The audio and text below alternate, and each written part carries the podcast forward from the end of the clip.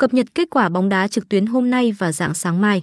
Cập nhật KQBD trực tuyến của tất cả các giải đấu trên thế giới như ngoại hạng Anh, La Liga, Bundesliga, Serie A, League 1, Cúp C1, C2, V-League.